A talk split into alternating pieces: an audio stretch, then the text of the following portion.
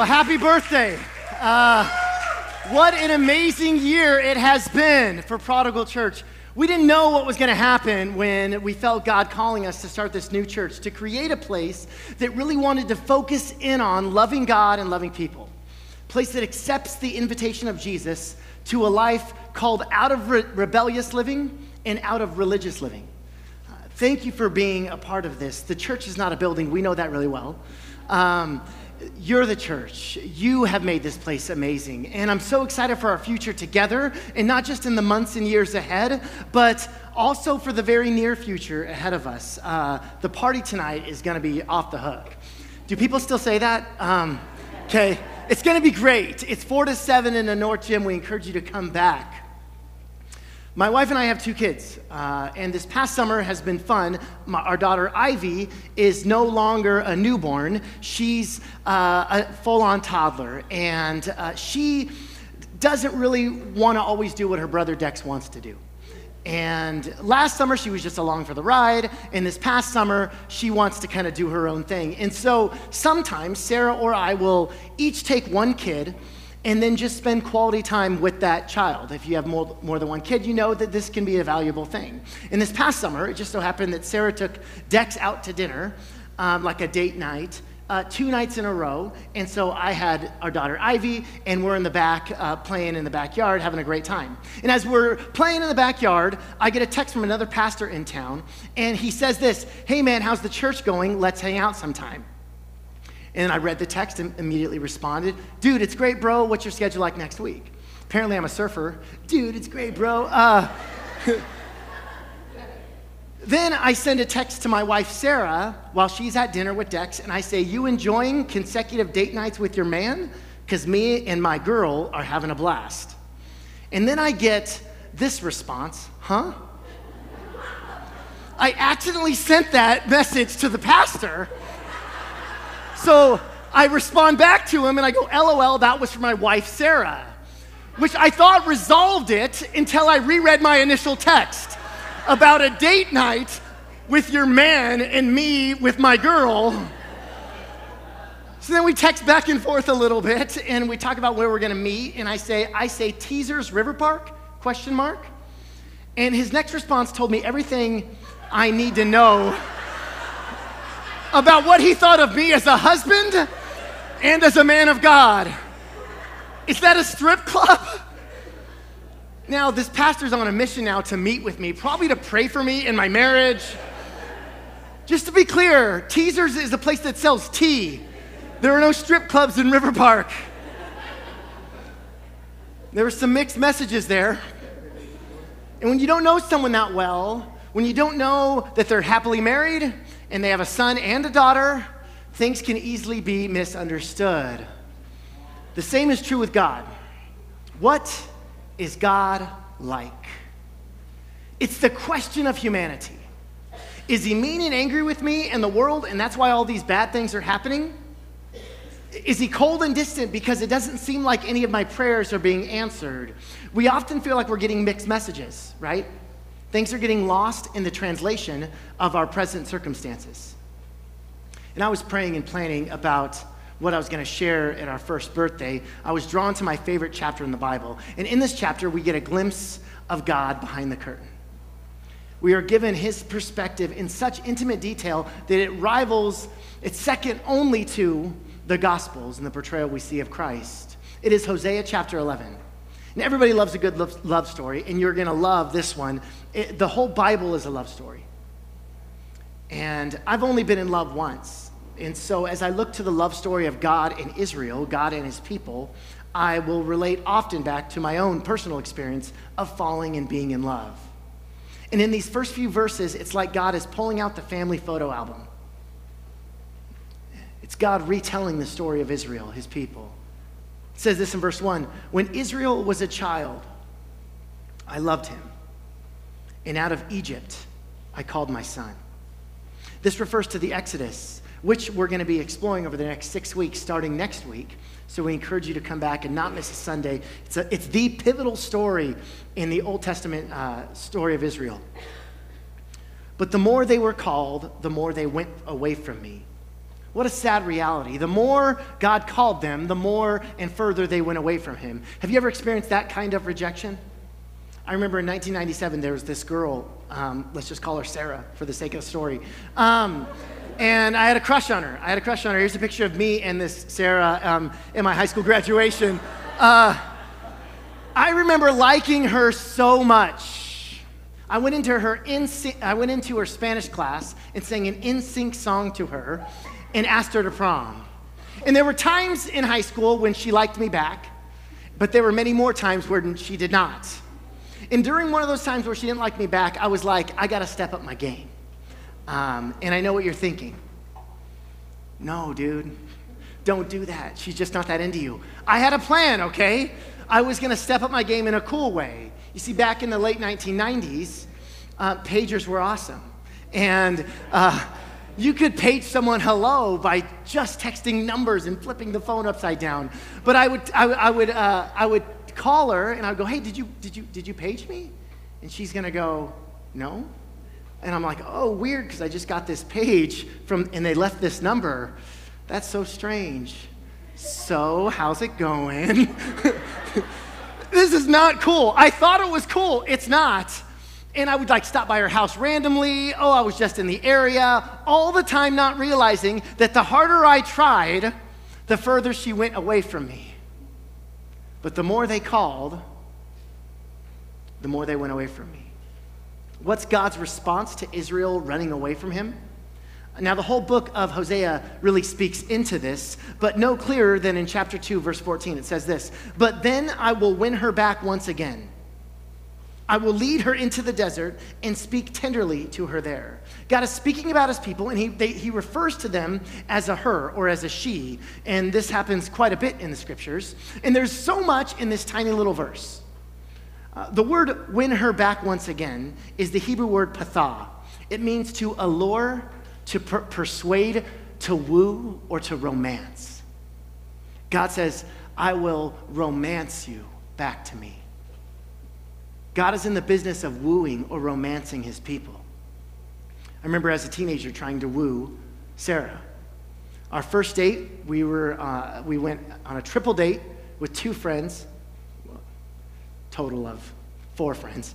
Um, and we went miniature golfing at Blackbeard's Family Fun Center.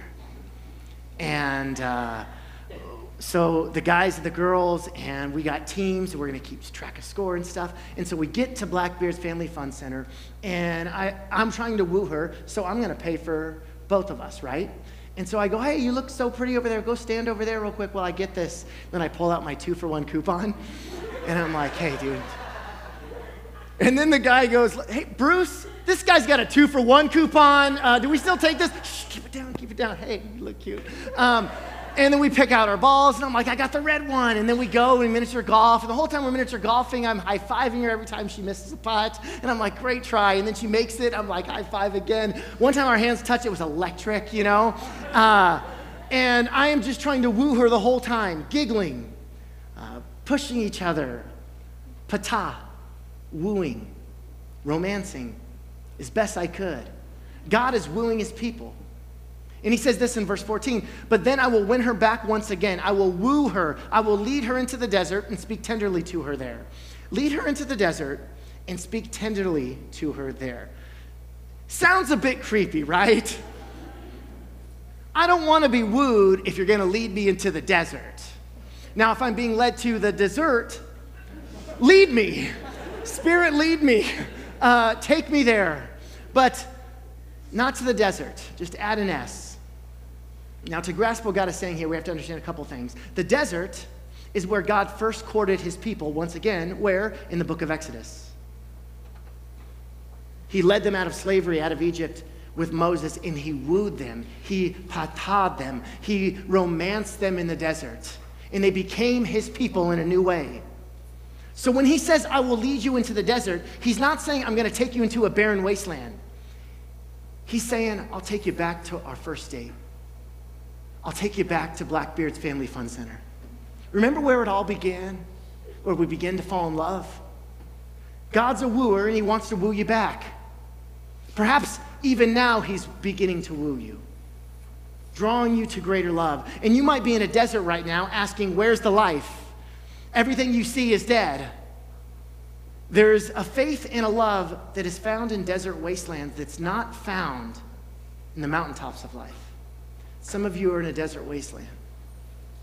And God is with you in your desert, drawing you to Him. I just know that, man, someone in this place needs to hear that this morning. You've been in this wasteland wondering, wandering, God, where are you? He's drawing you near to Himself.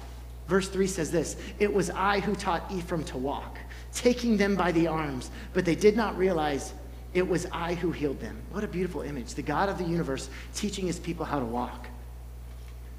Isn't that special? We were all there, and maybe we've seen a little baby trying. It's just an amazing thing. And God is saying, It was I who taught Israel how to walk. Even when we run away, God was still there healing and helping. If you're far away from God, He still answers, He still blesses. Not, and this will be on the screens, not to condone the distance between you and Him, but to connect the distance between you and Him. When we're in sin and we're messing up and we're far away from God, He still blesses us. Not to say, I love what you're doing, but rather to draw you to Him. Not to condone the distance between you and Him, but to connect it. Verse 4, the father son metaphor continues I led them with cords of human kindness, with ties of love. To them I was like the one who lifts a little child to the cheek, and I bent down to feed them. God leads us with cords of human kindness and his love. This is the kind of leadership God desires kindness and love. And not only that, but it's also one of removing yokes that are oppressive. That he doesn't just lead with kindness and love, but he also lifts the yokes that are oppressive. We speak out against the injustices of our world. Again, this is another reference to God's deliverance of the people from Egyptian slavery. Following Jesus is not about a path, only about a path towards gentleness and love, but is also about removing the things that have enslaved us in the past. It's a removing of that yoke. God Himself stoops down to feed them. What a powerful image of the God of the universe stooping down to feed His sheep. This is not the typical image of the ancient world deities. No, God is powerful. You serve me, you bow down to me, and here's God stooping to His creation. God is vulnerable. But now things, things get a little heated. Now God's frustrated, He's ticked. And he tells the story of the failure of his people. His sadness, his sadness of when Israel was a child, I loved him. I taught him how to walk. I led them with t- ties of, of, of, of compassion and love.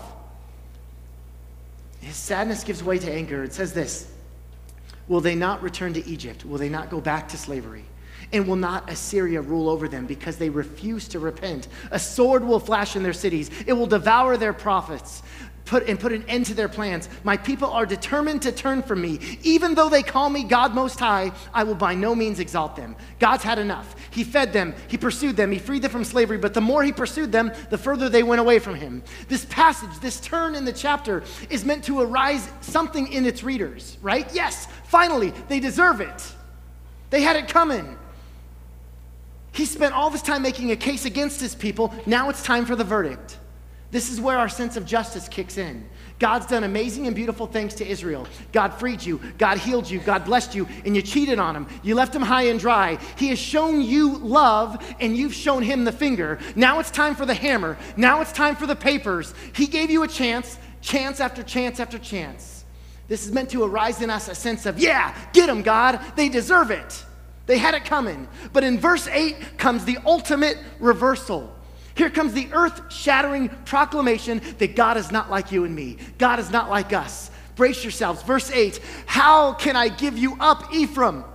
How can I hand you over, Israel? How can I treat you like Admah? How can I make you like Zeboim? My heart is changed within me. All of my compassion is aroused. I will not carry out my fierce anger, nor will I devastate Ephraim again, for I am God and not a man, the Holy One among you. I will not come against their cities. In one breath, he says, Even if you cry out to me, I'll by no means exalt you. And then the next verse, it's, How can I do it? How can I give you up? How could I do this to you? Compassion my heart is tearing up within me. My compassion overflows. The agony of a mother's compassion and a father's love appear in the how. How could I do it? Here, one must picture God, hands extended in love, sobbing at the thought of punishing his rebellious and wayward son. Pain pervades the scene. Other translations say it this way in the New King James My heart churns within me. My sympathy is stirred. My heart recoils within me. My compassion grows warm and tender. This is the, the God of the universe speaking. My heart is turned over within me. All of my compassions are kindled. I love that. The message translation I can't bear to even think such thoughts. My insides churn in protest. My heart beats for you, and my love for you stirs up my pity. Do you see this? God is not a cold computer or philosophical abstract concept. He says, I can't make you like Admah and Zeboim, which were two cities overturned when Sodom and Gomorrah fell. No, instead of overturning Israel like he overturned Sodom and Gomorrah, God's heart is overturned with compassion and love.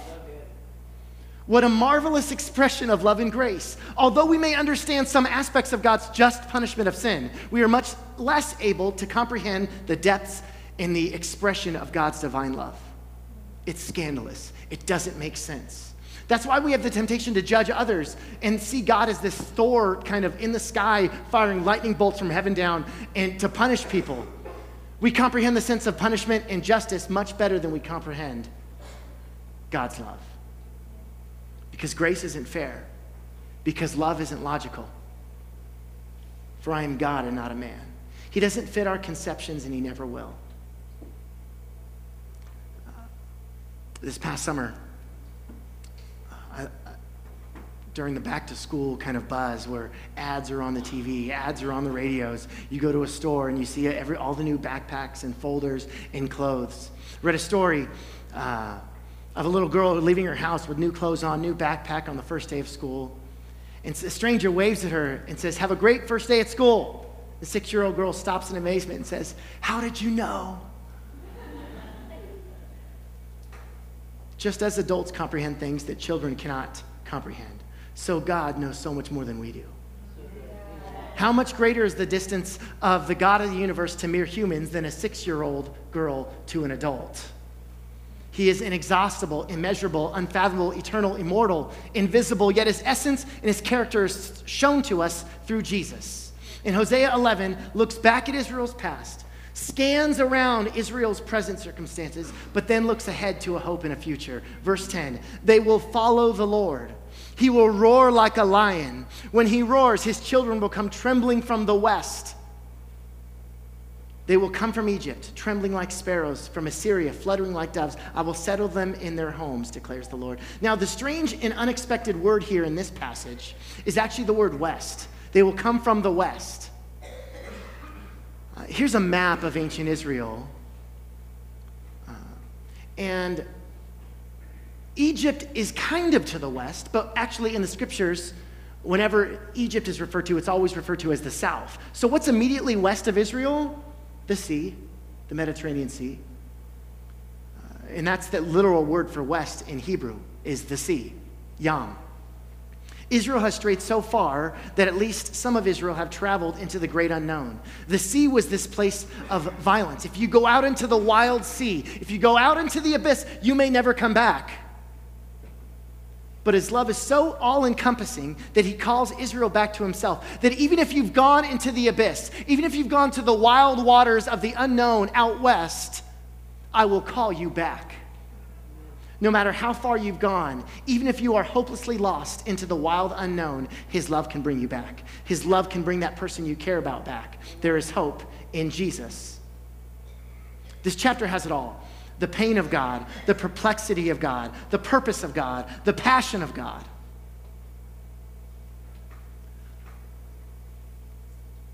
In the early 2000s, I was a, a young 22 year old youth pastor. Uh, being a youth pastor is a great responsibility to be able to speak into the lives of teenagers who don't always have it easy. Being a teenager is really hard sometimes. And one night, I'm, I'm chatting with this sophomore in high school, and I've only told this story one time in my 17 years in ministry. I've only told it one other time. And no one else is around, and this, this teenage boy is telling me about some things that happened to him when he was younger. He begins to tell me these secrets, and I'm, I, I can't believe it. And he tells me about an adult who has influence in his life who molested him repeatedly over a span of years. Um, a lot of tears that night, and the next morning, I took it to the authorities. And as he was arrested, many more young people came forward. And there was a very public trial here in our city. Uh, the news was there. He hired a big name defense attorney known for getting people like this off the hook. And I was called to testify. And I get up on the stand, and this defense attorney made me feel horrible and questioned everything about me. And I couldn't believe he was doing this in the name of defending this other person. And I, I, was mad at the other person who I could see in the trial, but I was more mad at the moment at this conniving defense attorney. One of the pastors at my church was a high integrity guy. He loved God, he loved people. And this pastor believed in me and gave me a chance in ministry. And he's a big reason why I'm still in ministry today.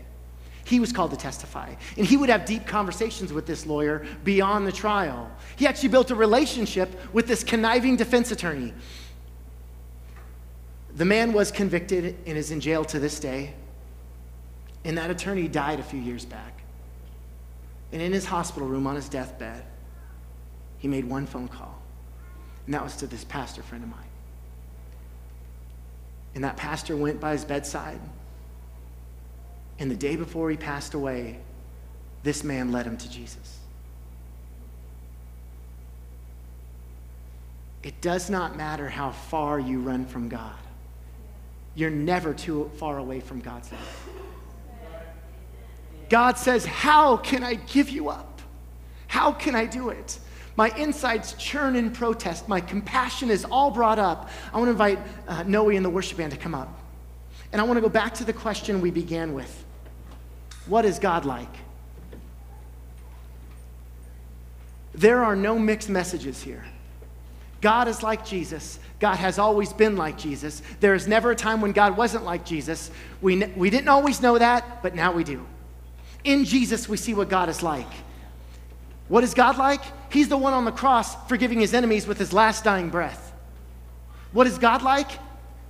He wooed us in the Old Testament, but he proposed to us on the cross. God has always been like Jesus. There's never a time he wasn't like Jesus. And he woos us on the cross. He wins us over with his love. The, uh, on, on the cross, death was arrested. Death was taken captive. Jesus overcame sin and death because we can't. And in him we have new life, not just eternity in heaven, but that new life that begins here and now, called into the purposes of God, called into the mission field of God to bring God's kingdom here on earth as it is in heaven. Jesus, we thank you for your faithfulness to Prodigal Church. We thank you for your faithfulness to us. We thank you, God, for your great love. We thank you, God, that it doesn't make sense, that love is not according to logic, love is according to love. It's his only it's his own thing. We thank you, God, that First John it declares that God is love. That's not a mixed message. That's not wishful thinking thinking. You are love. You show us. You showed us on earth 2,000 years ago, and you're moving us towards more love now. So, God, we pray for that. For the year two was more fruitful than year one for Prodigal Church. God, I pray for those who feel like they're too far away from you, that they've gone to the west, that they've gone to the wild sea, that they are not too far to be brought back by your love. And for those who are in this place and they've been praying for someone. They've been praying for someone who seems like they're in the wild sea, that they're so far west. There's hope in Jesus. That God, that you can bring them back, that that ship can turn around, that you will settle them in their homes in Jesus' name. God, we thank you that you're a place that welcomes prodigals wayward. But God, you also don't just call us out of the rebellious living that find that when we find ourselves in the pig pen, but you call us out of religious living where we can actually be in close proximity to you, but our hearts are far distant because we're lost in religiosity. Call us out of both, God. Call us out of religious living. Call us out of rebellious living, God. We need more of you, more grace, more love. Thank you, Jesus, for your life, for your love, for what you're doing here and now. In Jesus' name, amen. Would you stand as we declare that death was arrested on the cross and he lives in us now?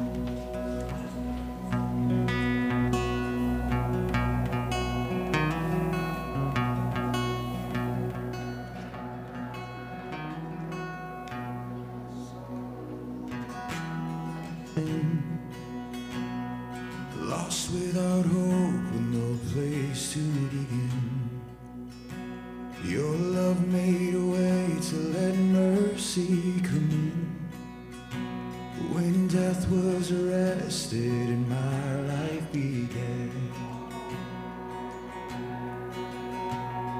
Ash was redeemed, only